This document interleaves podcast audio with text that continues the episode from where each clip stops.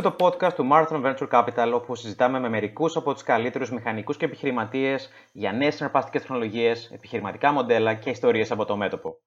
Στο δεύτερο μας podcast, καλεσμένος ο Γιώργος Βασιλείου, ιδρυτής της Minecore, μιας εταιρείας που ασχολείται με σχεδίαση PCB αλλά και λύσεις που εμπλέκουν drones. Σε αυτό το επεισόδιο θα μιλήσουμε για πάντα γύρω από τα drones. Ο Γιώργος Παπαβασιλείου είναι ένας ίσω από τους καλύτερους engineer για drones στην Ελλάδα. Γνωριστήκαμε πριν λίγους μήνες στο Maker Fair της Αθήνας, όπου είχε ένα μικρό περίπτερο και εξέθετε δύο-τρία drones τα οποία έχει φτιάξει μόνος του.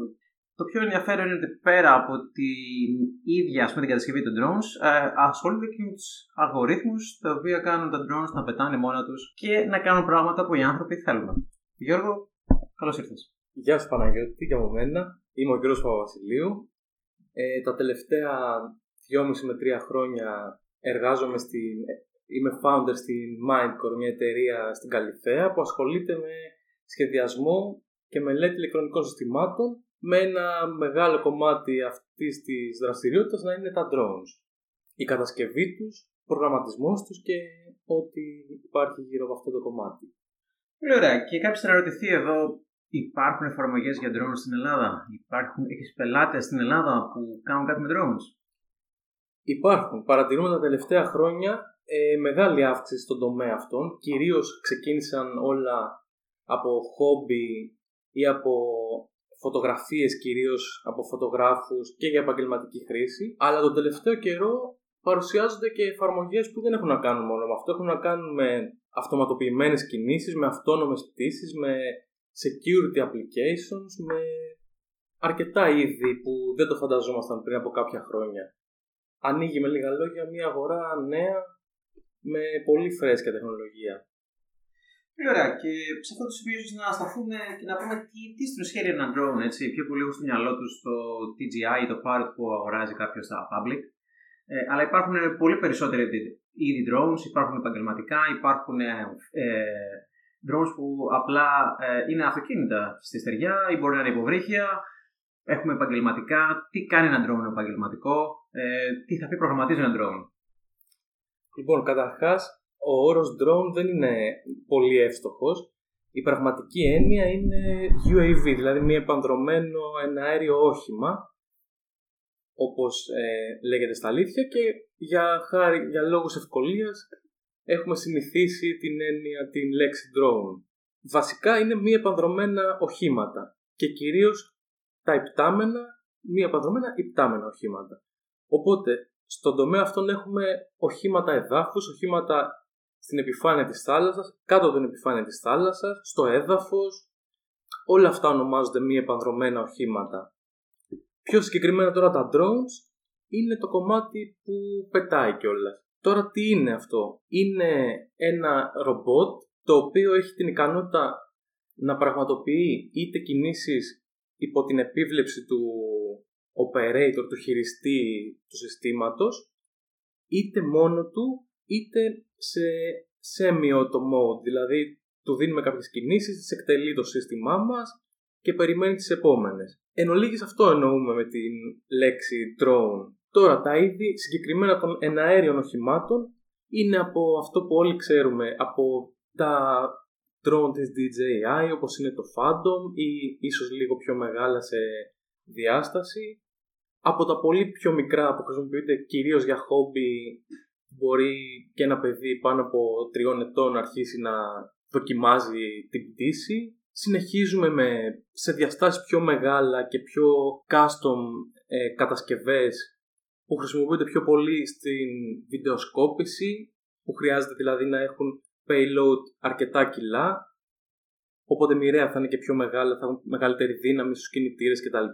Μπορούμε ακόμα να συνεχίσουμε ότι υπάρχουν και άνω των 25 κιλών που αλλάζουμε και την κατηγορία και γίνεται ειδική που ίσως να χρησιμοποιείται για στρατιωτικούς σκοπούς ή στο μέλλον και για εμπορικές χρήσει, για delivery, για διάφορες mm, εργασίες που ε, δεν έχουν ακόμα. Τώρα, αυτό που στην ένα drone είναι ένα υπολογιστής, αν είμαι μόνος στα εναέρια, Α αφιερωθούμε τώρα σε αυτή την εκπομπή προς το παρόν για τα υπτάμενα drones. Έτσι. Ουσιαστικά πρόκειται για έναν υπολογιστή με έλικες. Ε, θα ήθελες λιγάκι να μας πεις περισσότερα για τον ίδιο τον υπολογιστή, τι υπολογιστές συνήθως χρησιμοποιούνται, τι πόρους έχουν, πώς μπορούμε να τους προγραμματίσουμε Μα πέρα από το πτυτικό κομμάτι, μπορούμε να τρέξουμε κάποιες εφαρμογές πάνω σε αυτόν τον υπολογιστή; Καταρχάς, να ξεκαθαρίσουμε ότι το κομμάτι ο flight controller είναι το πιο βασικό μέρος σε ένα σύστημα drone. Υπάρχουν οι κινητήρες, υπάρχει το frame, υπάρχουν όλα τα περιφερειακά, αλλά το κεντρικό σημείο είναι ο flight controller. Ο flight controller μέχρι αυτή τη στιγμή χρησιμοποιεί κυρίως μικροεπεξεργαστές. Ε, η επεξεργαστική του ισχύ ποικίλει ανάλογα με την ποιότητα, την χρήση που προορίζεται κτλ. Μπορεί να ξεκινήσει από ε, έναν απλό 8 επεξεργαστή όπως είναι το Arduino για παράδειγμα.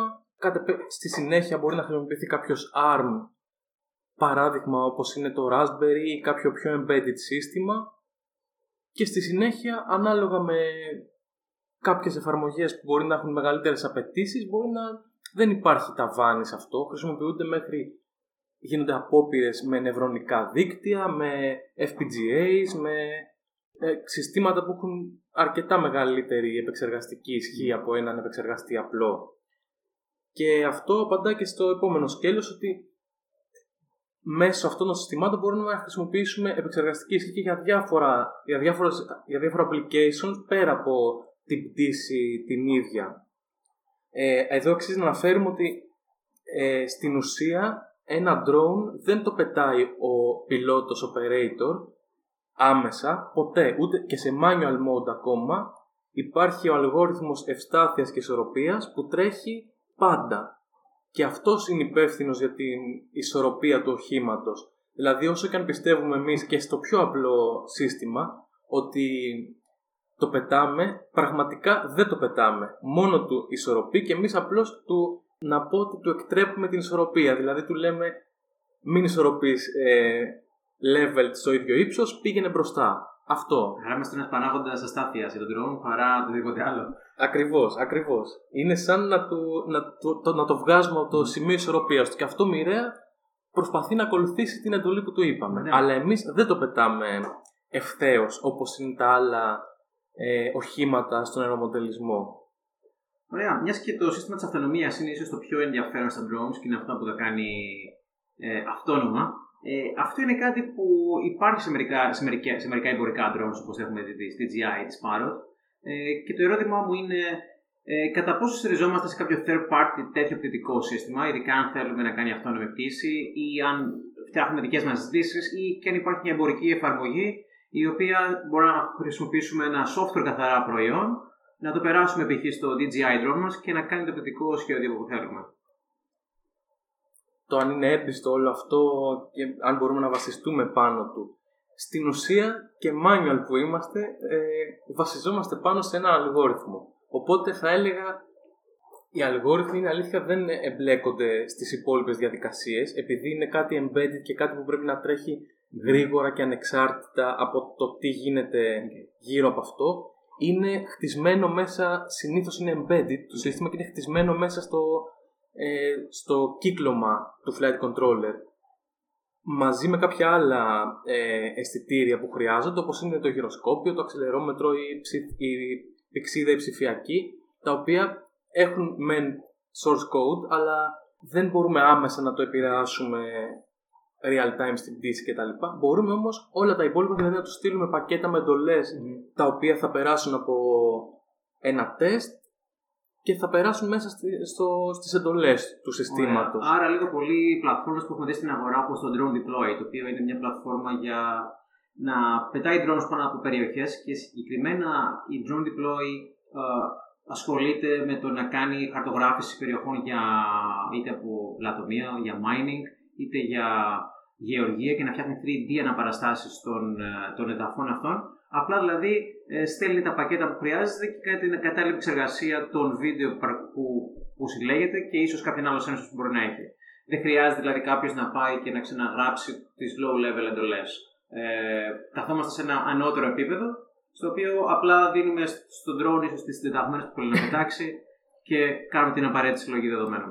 Ακριβώς. Συνήθως γίνεται ε, απριόρι, από την αρχή δηλαδή έχουμε δώσει τις εντολές, συνήθως, τώρα ο καθένας ανάλογα με την εφαρμογή του, έχουμε δώσει τα σημεία, έχουμε δώσει συντεταγμένες τι πορεία θα ακολουθήσει το σύστημα. Μιλάω πάντα για την αυτόνομη πτήση του.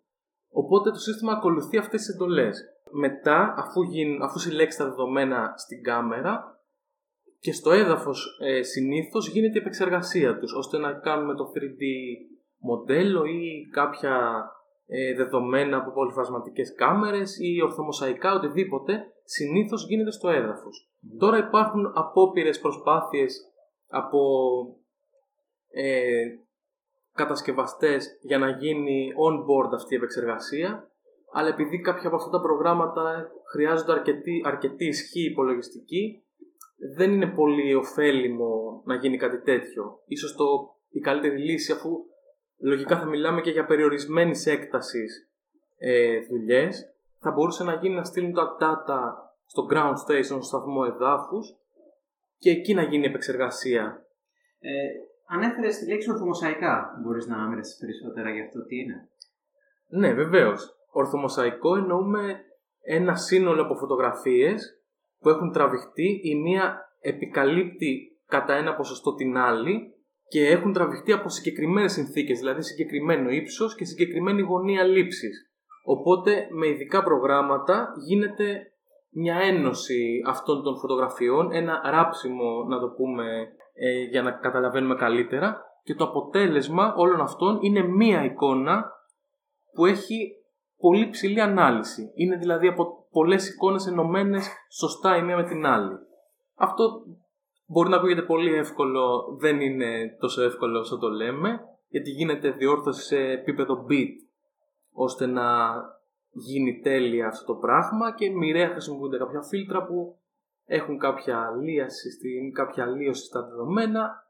Γενικά σήμερα το αποτέλεσμα είναι αρκετά καλό από αρκετά προγράμματα που χρησιμοποιούνται. Και κάποια από αυτά ακόμα είναι και ελεύθερα, κάποια είναι χρειάζονται συνδρομή.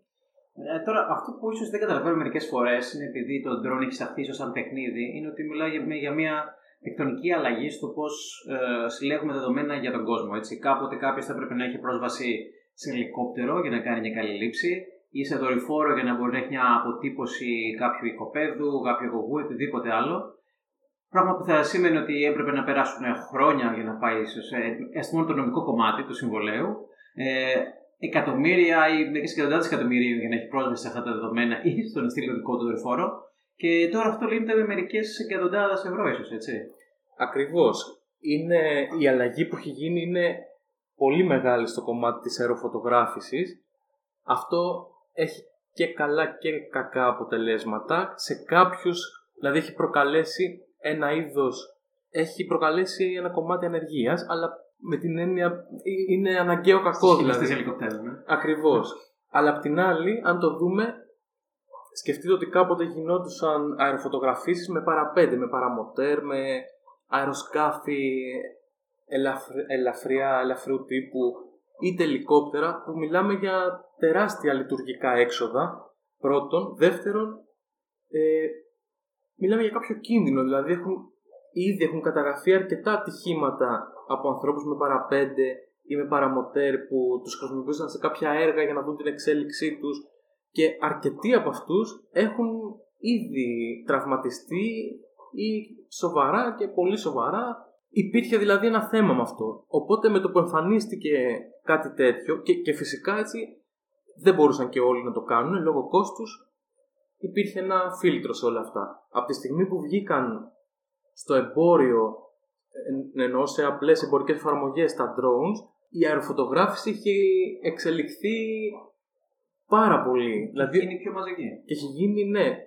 Πάρα... Αυτή τη στιγμή σχεδόν οποιοδήποτε μπορεί να κάνει αεροφωτογράφηση το σπίτι του, τις διακοπές του, κάποιο χόμπι που έχει. Υπάρχει αυτό. Βέβαια, μοιραία αυτό το πράγμα οδήγησε στην ανάγκη νομικού πλαισίου που δεν υπήρχε. Όλα αυτά γίνανε γρήγορα, έγινε μια έκρηξη με τα drones να μην επανδρομένα και άρχισαν να δημιουργούνται και προβλήματα τύπου κάποιοι πετούσαν κοντά σε αεροδρόμια πολιτικά. Γίνανε κάποια ατυχήματα γιατί ό,τι πετάει έχει και ένα συντελεστή επικινδυνότητας πιο μεγάλο από κάτι που είναι στο έδαφος και δεν καταλαβαίνουν όλοι την ευθύνη αυτή, οπότε είχαμε και κάποια ατυχήματα. και οδηγηθήκαμε εδώ που Για είμαστε να δούμε σήμερα. τώρα σε αυτό το σημείο δηλαδή ποια είναι η, κατα... η, η, ά- η κατάσταση ε, regulation ε, της, της πτήσης των drones. Ε, αν θες να μας δώσεις ένα σχόλιο για το ποια είναι η κατάσταση στην Ελλάδα και ευρύτερα στον κόσμο. Είδα τις προάλλες ότι πλέον στην Αμερική δεν χρειάζεται να κάνεις register τον drone σου στο FFA για να μπορείς να πετάξεις ένα drone κάτω από 5 κιλά νομίζω ή κάτι τέτοιο. Στην Ελλάδα ποια είναι, ποιος είναι ο ρυθμιστής ε, και ποιο είναι το νομοθετικό πλαίσιο σήμερα αν αυτό υπάρχει; Είναι πολύ φρέσκο αυτό. Έχει ξεκινήσει ε, το νομικό πλαίσιο. Ήταν για κάποιους μήνες υποδοκιμή. Η- Καταρχήν η αρχή είναι η ΙΠΑ, έτσι. Η υπεύθυνη, ε, ο υπεύθυνος τομέας για όλα τα θέματα της αεροπορίας, της πολιτικής, της, πο- της πολεμικής και ό,τι έχει να κάνει με το, τη χρήση του αέρα. Ε, έχει ξεκινήσει, υπάρχει ήδη ένας νόμος τους τελευταίους μήνες, έχει μπει σε ισχύ, ε, ο οποίος λέει πολύ ξεκάθαρα τις κατηγορίες των drones. Ξεκινάει από οχήματα κάτω του κιλού, από κιλό έως 4, από 4 έως 25 κτλ. Όποιος ενδιαφέρεται να το διαβάσει γιατί έχει αρκετές λεπτομέρειες, υπάρχει το FEC αναρτημένο στην ΕΠΑ ε, να δει τι γίνεται. Αναφέρει μέσα το, την, το δίπλωμα που θα χρειάζεται στο κοντινό μας μέλλον για να χρησιμοποιήσεις κάτι τέτοιο. Δίπλωμα. Δίπλωμα, ακριβώς. Από ποιο μέγεθος και πάνω. δεν, ορι- δεν, είναι τόσο, δεν πάει τόσο με το μέγεθος, όσο με τη χρήση. Από τη στιγμή που ονομάζεται επαγγελματική η χρήση, είναι υποχρεωτικό το δίπλωμα. Αυτή τη στιγμή δεν έχουν ανοίξει ακόμα οι πρώτες σχολές. Είναι όμως έτοιμες να μπουν σε λειτουργία. Αλλά για κάθε επαγγελματική χρήση θα χρειάζεται οπωσδήποτε το δίπλωμα. Επίσης υπάρχουν γραμμένες κατηγορίες χρήσης, δηλαδή είναι άλλη χρήση όταν πετάει κάποιος πάνω από αρχαία μνημεία, άλλη όταν πετάει πάνω από κόσμο. Σίγουρα όλοι θα έχουμε δει σε γάμους ή σε event κάποιους να πετάνε με drone πάνω από κεφάλια. Αυτό σύμφωνα με τον νόμο απαγορεύεται. Αλλά όλοι θα το έχουμε δει, γι' αυτό ε- εδώ ξεκινά ένα κενό, μια ασάφεια. Πιστεύω ότι στο άμεσο μέλλον αυτά θα ξεκαθαρίσουν. Πολύ ενδιαφέρον και αυτό είναι και το αντικείμενο μιας εταιρείας που ήταν τις προάλλες που λέγεται AirMap, η οποία σήκωσε ένα ποσό άνω των 20 εκατομμυρίων δολαρίων από επενδυτές όπως η Qualcomm ή η Microsoft Ventures και έχει σκοπό να κάνει διαχείριση του νερίου χώρου για drones. Δηλαδή αυτό χαμηλότερο σημείο στα οποία πετάνε, όχι ψηλότερα που είναι αεροπλάνη και πιο ψηλά δορυφόροι. Ε, Πιστεύεις ότι θα δούμε στο μέλλον κάποιους αλγορίθμους, κάποιες βάσεις δεδομένων, οι οποίες θα είναι υποχρεωμένα στα drones που πωλούνται στο εμπόριο να συνενούν αυτόματα με αυτά τα πρωτόκολλα και παραδείγματος χάρη σε κάποια no-fly zones ε, να μην πηγαίνουν ε, επειδή το ίδιο τους το software και το hardware δεν τους επιτρέπει να πάνε εκεί. Αυτό, Παναγιώτη, το βλέπουμε ήδη. Τα καινούρια, τα update που, βγα- που βγάζει DJI συγκεκριμένα και οι 3D Robotics, τις αναφέρουμε γιατί είναι οι κάποιες εταιρείες έτσι στο χώρο πιο δυνατές. Τα καινούργια updates έχουν μέσα χάρτες που επιτρέπουν ή απαγορεύουν την πτήση γενικότερα ή το ύψος της πτήσης. Δηλαδή αυτή τη στιγμή αν κάποιος έχει κάνει update, το τελευταίο update στο όχημα της DJI και πάει να απογειωθεί σε ακτίνα 8 χιλιόμετρων από ε, αεροδρόμιο πολιτικό, το όχημα δεν θα ξεκινήσει. Είναι ήδη, εφαρμόζεται, είναι κανόνας αυτό το πράγμα. Έτσι θα γίνει σε όλα τα οχήματα, είναι θέμα χρόνου. Το άλλο κομμάτι στο, στη διαχείριση, στην κυκλοφοριακή διαχείριση, αν κατάλαβα καλά την ερώτηση, ακόμα δεν υπάρχουν κάποιοι κανόνες στάνταρ, αλλά επειδή όλο και περισσότερο οι αυτόνομες πτήσεις κερδίζουν έδαφος λόγω πρακτικής ε, εφαρμογής, όχι τόσο για χόμπι, αλλά παράδειγμα ένας που θα χρειαστεί ή που ξεκινάει να φτιάξει ή που στο μέλλον θα χρειαστεί delivery σε κάποια από τα προϊόντα του, όπως καταλαβαίνουμε δεν θα έχει ένα σκάφος και να είναι κάποιος πάντα πίσω από τον έλεγχό του, θα πρέπει να γίνεται αυτοματοποιημένη μια διαδικασία. Μοιραία γεννάται το ερώτημα πώς όλα αυτά θα ξέρουν το διάδρομό τους, θα ξέρουν, δεν θα συγκρούονται μεταξύ τους. Βγαίνουν κάποιες προτεραιότητες. Σε αυτό μπορώ να πω ότι ακόμα δεν έχει γίνει κάποια ε, επίσημη πλατφόρμα, όμως αρκετοί ψάχνουν πάνω σε αυτό. Το πώς θα γίνει τώρα είναι θέμα των μηχανικών ε, κάθε μηχανικού που θα εμπλακεί σε τέτοιο project. Γιώργο, μιας και ανέφερες το θέμα delivery μέσω drones, ε, μέχρι στιγμής αυτό που τα drones κάνουν είναι να μεταφέρουν bits, δηλαδή εικόνες πίσω σε εμάς στη γη, ε, τι οποίε χρησιμοποιούμε είτε για φωτογράφηση, για να καταλάβουμε ας πούμε, φάσμα ή θερμοκρασία, για να καταλάβουμε ε, τις επιπτώσεις π.χ. περιβαλλοντολογικές, η φορτία, για να καταλάβουμε οι καλλιέργειες σε ποιο στάδιο βρίσκονται. Ε, και το επόμενο λογικό βήμα φυσικά είναι τα drones να μεταφέρουν άτομα, να μεταφέρουν ε, κουτιά που θέλουμε, προϊόντα, φάρμακα που είναι φθηνά και μπορούμε να σηκώσουμε. Έχουμε δει εταιρείες όπως η Amazon να πειραματίζεται με drones για delivery. Μια άλλη εταιρεία που έχει ξεκινήσει από Έλληνα, τον Λεωνίδα Ραυτόπουλο, τη Maternet, συνεργάζεται με τα ελβετικά ταχυδρομεία και με την Daimler. Ε, οπότε σίγουρα θα κάνουν τη, τη μεταφορά πραγμάτων φθηνότερη και πιο γρήγορη. Ε, και εκεί γεννιούνται πολλά ερωτήματα, όπως είπες πολύ σωστά, η δρομολόγηση. Ε, ίσως στο μέλλον να, να βλέπουμε όπως έχουμε κεραίε κινητή τηλεφωνία, ίσως κάθε 15 χιλιόμετρα να έχουμε μικρά αεροδρόμια για drones τα οποία θα ανεφοδιάζονται από, από πράγματα ή που θα αλλάζουν μπαταρίες ή που θα δίνουν στο επόμενο drone να συνεχίσει και κάποιον να φορτίσει. Ε, Πώς πιστεύεις θα είναι ο, ο κόσμος των drones σε 20 χρόνια από σήμερα; Σε 20 χρόνια. 20 χρόνια είναι τεράστιο ε, διάστημα, να πω σε 5 καλύτερα. Σε 20 είναι ίσως να έχουμε κινητήρες ιόντων και να μην χρειαζόμαστε μπαταρίες. Είναι πολύ μεγάλο διάστημα. Σε 5, για να μην πω και πιο νωρίς, πιστεύω όλα αυτά θα είναι μέσα στην καθημερινότητά μας.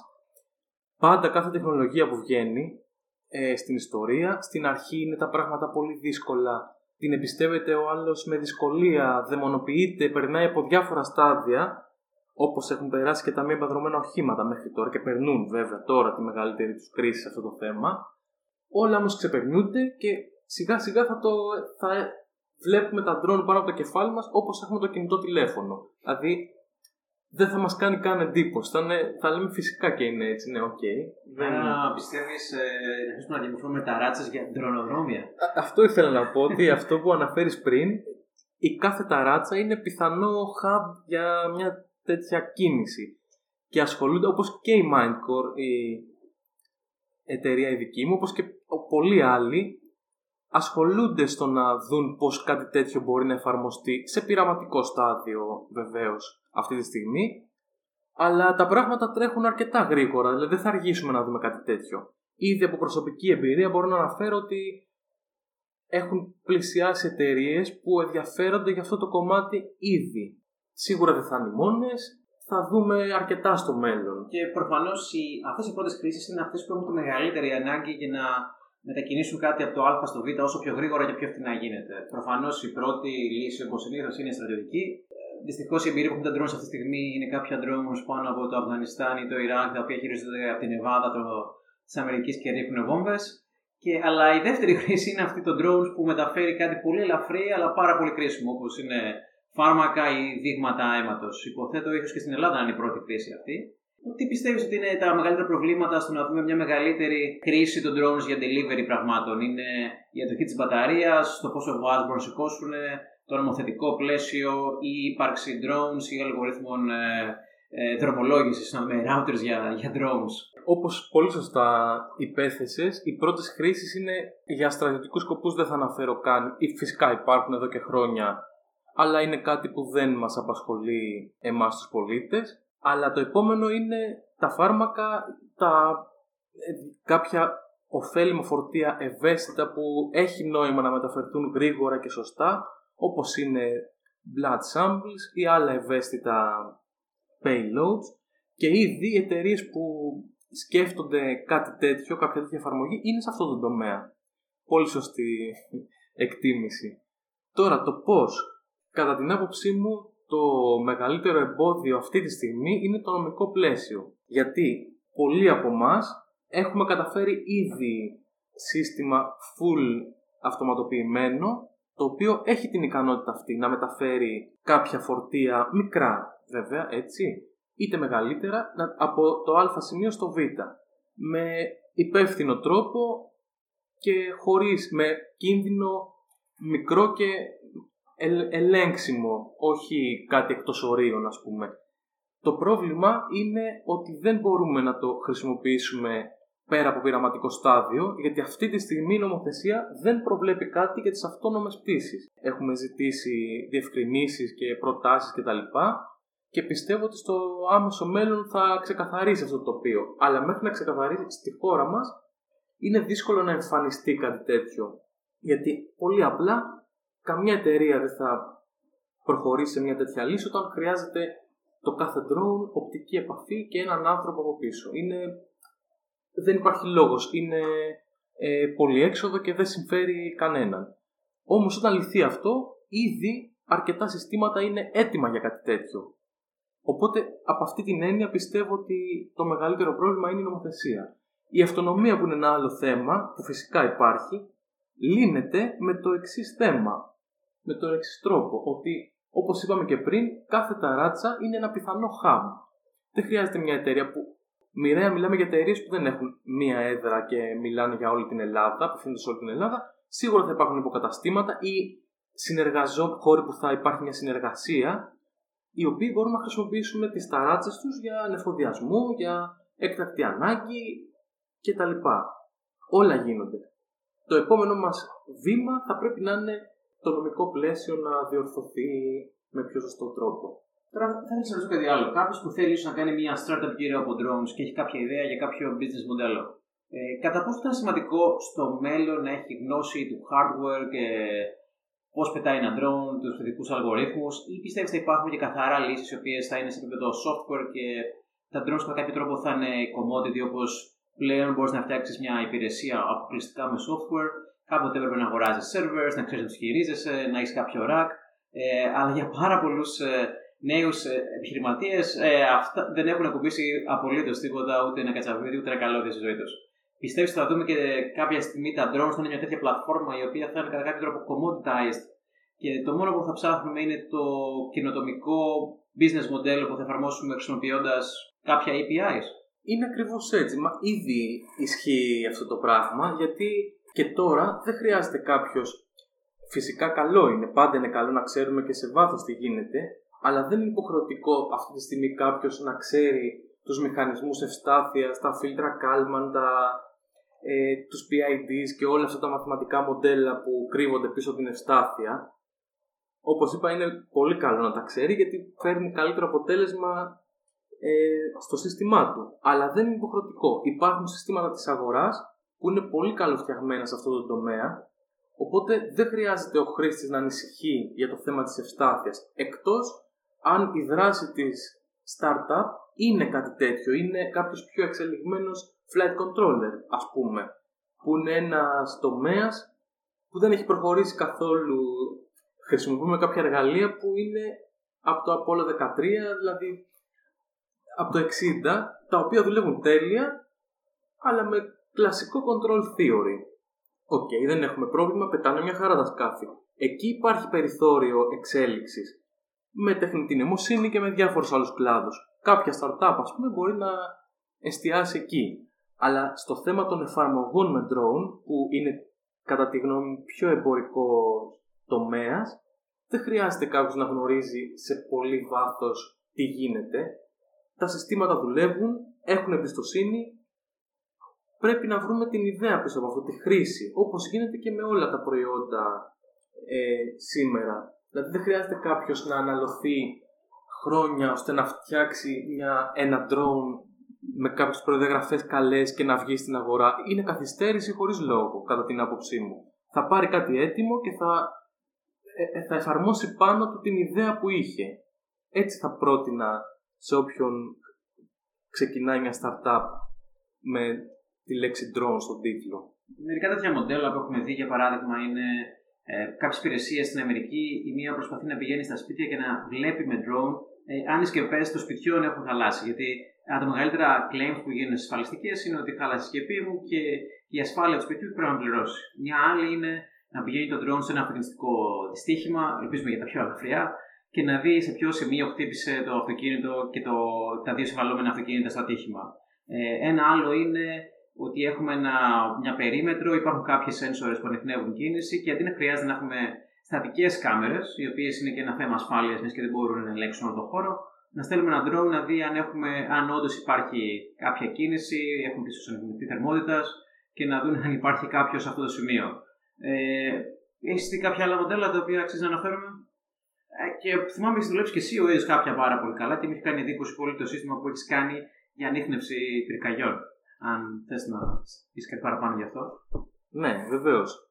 Ε, οι εφαρμογές, με γενικότερο τίτλο, οι εφαρμογές που θα προκύψουν σε αυτό το κομμάτι είναι ατελείωτες. Γιατί είναι καινούργια η αγορά, καινούργια τεχνολογία και αν το σκεφτούμε, εφαρμόζεται σε τόσους τομείς που δεν μας φτάνει όλη μέρα να συζητάμε πάνω από αυτό. Α πούμε κάποια πιο βασικά, όπως είναι οι αποστολές έρευνας και διάσωσης, που έχουν και ανθρωπιστικό χαρακτήρα πέρα από τα ε, εμπορικά, την εμπορική χρήση.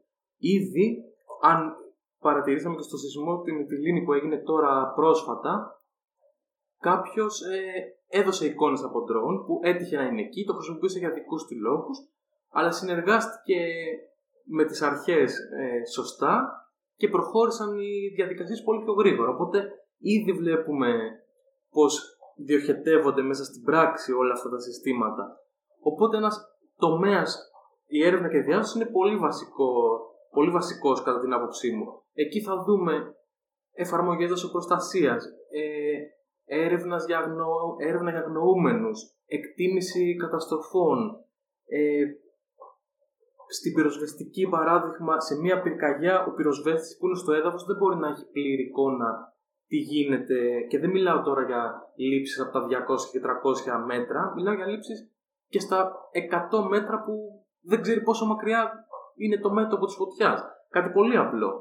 Άμεσα δηλαδή θα μπορούσε να χρησιμοποιηθεί. Πέρα από αυτό, ανέφερες και εσύ Παναγιώτη, το θέμα με τα τροχαία ατυχήματα. Ένα τροχαίο συνεπάγεται κυκλοφοριακή συμφόρεση. Οπότε μοιραία δεν μπορεί να πλησιάσει ούτε ασθενοφόρο ούτε γιατρός.